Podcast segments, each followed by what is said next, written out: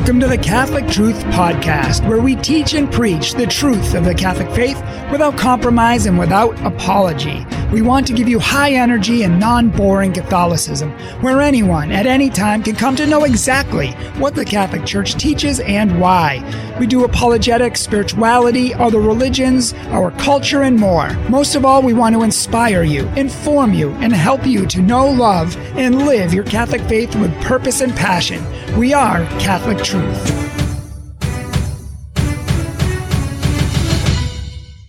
I would like to reflect on some important points from the Bible in regard to our spiritual life. I mean, have you ever wondered why God rejected Cain and his sacrifice and his offering, but he loved and accepted Abel's sacrifice? And in fact, Cain got mad because God didn't accept his, but he accepted Abel's, and they ended up killing him. But why? The reason is the Bible says that Cain waited a long time. Over the course of time, he finally came to God and gave God what is due.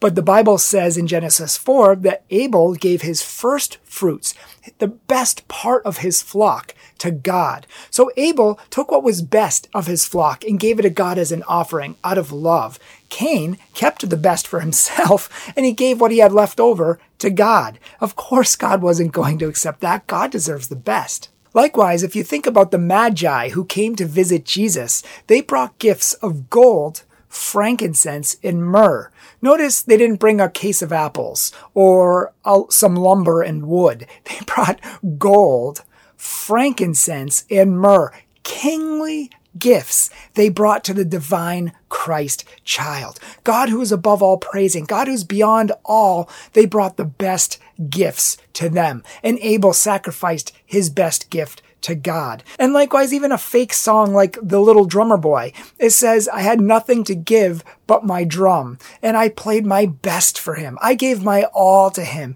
He wanted to give a gift to the divine Christ child, and so he gave himself in his drum, the only gift he had, but he gave the best part of himself, and he did it the best he could. And there's so many life lessons from this. I mean, do we in the spiritual life and in life in general, do we give God our best? Or do we give God our worst?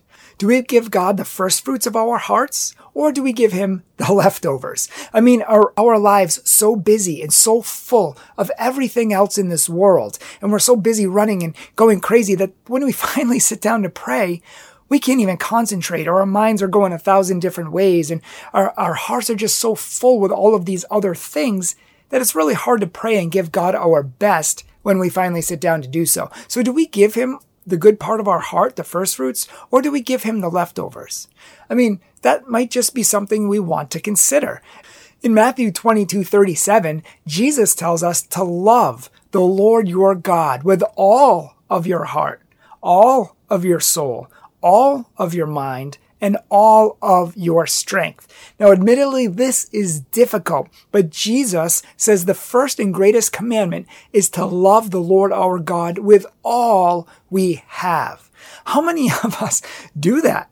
How many of us can say that we do that in our prayer lives, in the way we attend Mass, in our daily duties and our vocation? Do we give God our all? Or are we so consumed with work throughout the day and activities like Martha? Remember Martha and Mary? Mary took time to sit with Jesus in silence and give herself to him, where Martha, who was worried and anxious about many things, was too busy about serving that she wasn't even contemplating Jesus. And so in the same way, so many times we get so busy in our career, our work, our activities, our hobbies, our games, our Netflix, our cell phones and social media. We are going from one thing to the next, to the next, to the next. We hardly even take time for silence. We hardly Hardly even take time to stop. How can we say that we give good time to God? This is something perhaps we need to consider. It's like marriage. Many people say that they don't want to get married or they don't like marriage. It's a burden. And there's even a t-shirt out there that has someone married and the woman's like, and the man's like, and he's all mad, and you look down at his ankle and there's a ball and chain on it. And that's the symbol that people have for marriage today. It's a ball and chain. It's a burden. Why? Because marriage is a sacrifice. Love is a sacrifice. And if you don't want to sacrifice everything you have and everything you are for another person, then you probably shouldn't get married. And it's why many people are miserable in marriage, because they think it's just fun and games or someone to have sex with or spend time with, or they're marrying their friend, which is all true. But marriage requires a lot of work and a lot of sacrifice. That is the fruit of love. And we have to give of ourselves, even in the middle of the night when we don't feel like getting up to change our child's diaper or go to get medication for our sick wife. Or if we have the best night planned with our wife and then the baby wakes up who is supposed to sleep the night through and it ruins your night.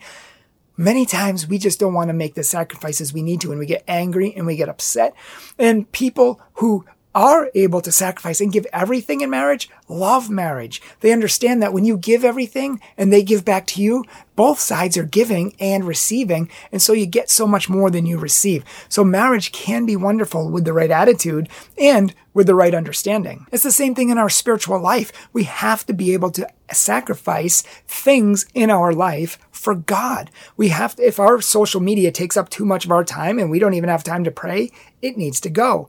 Or it needs to be recalibrated. Less time here, more time here. Same thing. How excited are we to spend time with God every day in prayer? I mean, do you look forward? I remember someone the other day was like, oh, I can't wait for the new Netflix series to come out. I, and this was on a Sunday. And I said, really? Are you just as excited to go to church today? And they said, ah, good point. You know, and they were so excited for the new Netflix series and they weren't even thinking about mass or church. So many times, other things occupy the prime place of our hearts so that we don't have much time to give to God. So many of us have addictions of social media and T V and entertainment, jobs, careers, friends, hobbies. Those things are not bad, but are they used in moderation? Do we give our prime place of our heart to those things, or do we give the prime place of our heart to God? And we also use those things on the side in the way they're supposed to be and for the purpose they're supposed to be used for. Is God the center of your life? And if not, how can you give him more time in this new year? How can you make more room in your heart? This might be something that you need to take time to think about, to reflect on, to consider over the next couple of days. What is God telling you right now in your heart that you need to give up or that you need to work on? Or what part of your spiritual life is he saying you're not giving enough, and you know you're not giving enough, but you just haven't done anything about it? God is not going to regard us if we give him our leftovers. He is going to reject us if we don't love him. And many people say, yeah, but I'm too busy. But in reality, we make our lives too busy. We just choose not to give our all to God because he's not that important in our lives. We're supposed to think that God is the King of Kings and the Lord of Lords, which he is. But do our lives reflect that? Or are we falling to sleep when we're saying our prayers? Or do we just say our prayers for a couple minutes in the morning so we can get to the rest of our important duties? Do you give God the glory? Do you give him what is due? And do you give him your best? Or do you give him what's left over after you do everything else? Just some spiritual thoughts to consider. What would happen if you were on a sports team and you really didn't put much effort into it? What would happen if you were in a marriage and you didn't do too much with it? What would happen if you were at your job and you hardly did anything? You would probably get fired, you'd probably get divorced, and you'd probably get kicked off the team. So why would we think that we're going to go to heaven and have this great, marvelous relationship with God if we don't put anything into it now? What makes us think that we're going to have this great, intimate relationship with Jesus Christ that's life-changing if we don't put anything into it?